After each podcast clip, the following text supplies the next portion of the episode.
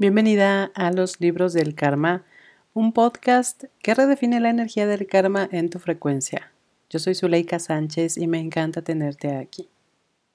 Ya estamos en el episodio 11 de este lindo podcast. Gracias, gracias, gracias tú que lo has seguido desde el inicio. Y muchos me han dicho que mm, se lo encontraron y se han eh, escuchado los episodios seguidos Gracias también a ti que vas llegando. Este episodio de hoy se llama ¿Qué pasa con el karma al morir? Y quiero compartirte primero que está dedicado con todo mi cariño a Rafael Escobar Barrera, que hace poco di una sesión y vi su alma y me pidió compartir qué pasa con el karma al momento de morir él dejó el cuerpo físico en enero de este 2023 y me tocó verlo a través de su hija, Caro. Gracias, gracias a estas almas que jamás había yo visto. Fue la vez, eh, la primera vez que veía yo a Caro. Y ella me invitó a grabar un episodio en su podcast. Estamos juntas en un curso mastermind de mujer holística que se llama Imperio de Luz. Y siempre honrando la energía, te agradezco estar aquí, respira profundo. ¿Qué pasa con el karma al momento de morir? Ya estuvimos platicando en episodios anteriores que tú traes un libro karmático, que tú misma pusiste en ese libro el guion de tu vida que tú decidiste ser mujer, hombre, eh, nacer en esa familia, vivir esas experiencias, que tú misma te pusiste todo lo que necesitas para vivir esa experiencia. Y también hemos platicado que traemos karma con las almas con las que venimos a experimentar en esta vida cualquier rol de relación que tengamos con ellos. Pero la pregunta es qué pasa cuando trasciende un alma, deja el cuerpo y ese ser en particular, esa persona aún tenía cosas por resolver con las almas a su alrededor. Y mira, le he estado preguntando mucho a mis guías para que me den luz en este episodio. Sobre todo porque la energía del karma que he venido tratando de resolverla en ti todos estos episodios, he venido aterrizando también nuevos códigos en tu frecuencia con respecto al karma. Es una de las leyes universales que más nos impactan como seres individuales y como seres colectivos.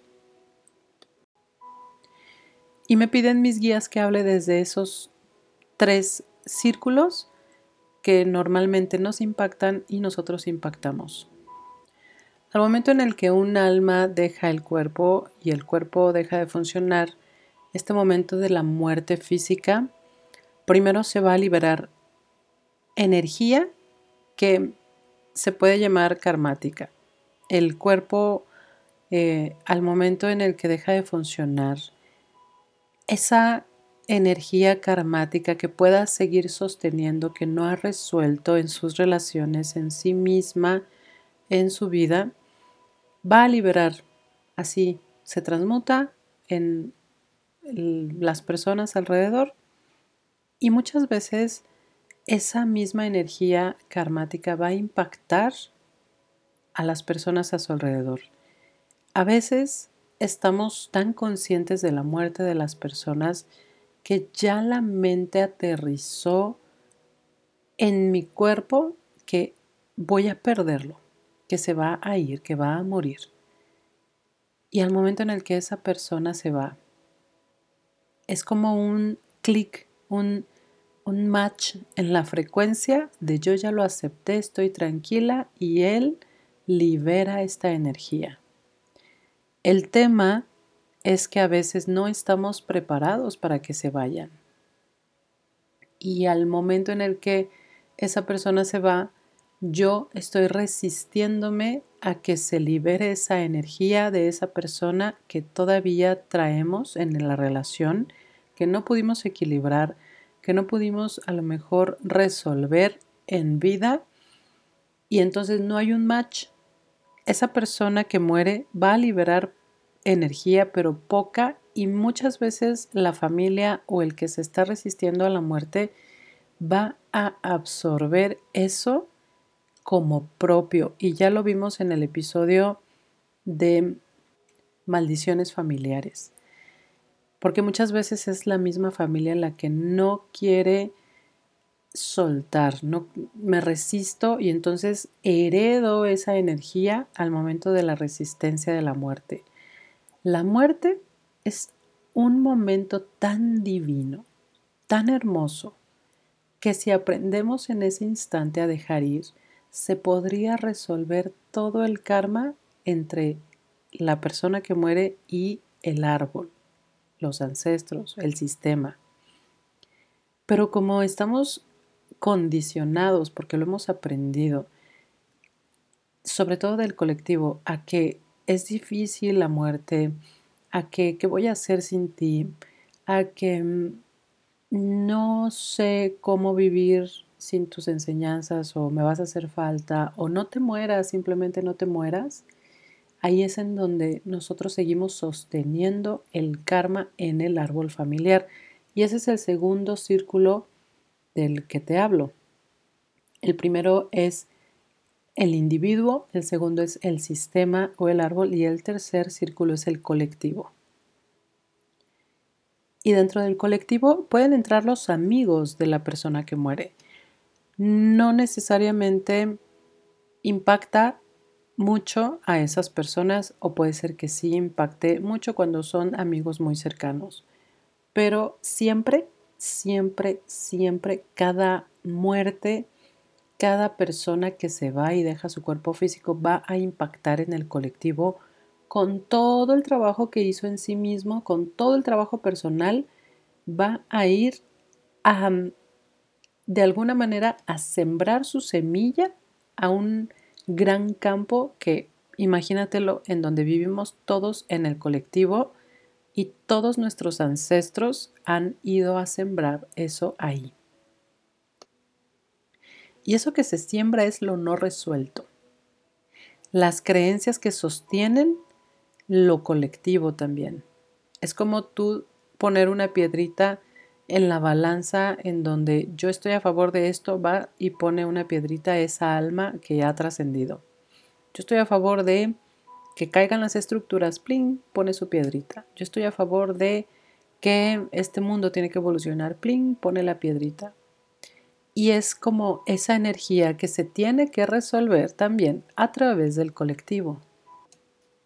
Y aquí me están pidiendo que te recuerde que la energía karmática, la ley universal del karma es resolver, equilibrar. No es positiva ni negativa. Eso es de la mente, eso es de este mundo, eso es de la dualidad que vivimos en la tercera dimensión. Sin embargo, en la cuarta y quinta dimensión, que es en donde ya nosotros pasamos un momento al momento de trascender, es en donde el karma es simplemente el sostener cosas que se tienen que seguir resolviendo para llegar al equilibrio. Y aquí te invito a que honres con toda tu alma, tu corazón y tu conciencia a las personas que han trascendido en tu familia. Si puedes hacer un pequeño ritual respirar profundo, simplemente agradecer como tú lo sientas, llevar alguna ofrenda a algún lado, hazlo. Porque honrar la muerte de los que han pasado antes de nosotros, de nuestros padres, de nuestros abuelos, de nuestro círculo, de nuestro sistema, de nuestros ancestros, simplemente honrar su paso por esta vida su pertenencia, su camino, independientemente de sus experiencias como individuos, ayuda a equilibrar ese karma a nivel colectivo. Y por supuesto que también ayuda a liberar karma en el sistema.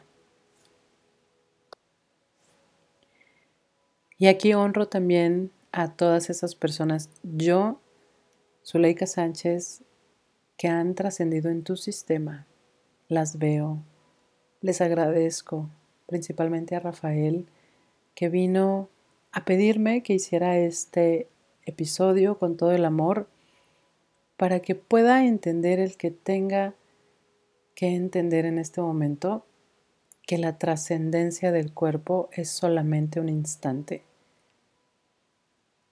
que recuerdes que el alma es eterna, que Él es eterno, que tú eres eterna, que todos tus ancestros son eternos y que simplemente son experiencias en esta vida que venimos a vivir en ese guion que nos pusimos. Gracias, gracias, gracias. Honro a cada uno de ustedes también que están escuchando este podcast con todo mi corazón, porque estás aquí redefiniendo toda esta energía y quizá no te das cuenta, pero estás también impactando en el colectivo y en tu sistema al recibir estos nuevos códigos. Equilibrio, amor, alegría, placer y abundancia. Gracias nuevamente y de verdad te abrazo con todo mi corazón. Abrazo a Caro y a su hermana que se vinieron a presentar en mi vida esta semana y gracias a Rafael Escobar. Nos escuchamos en el siguiente episodio.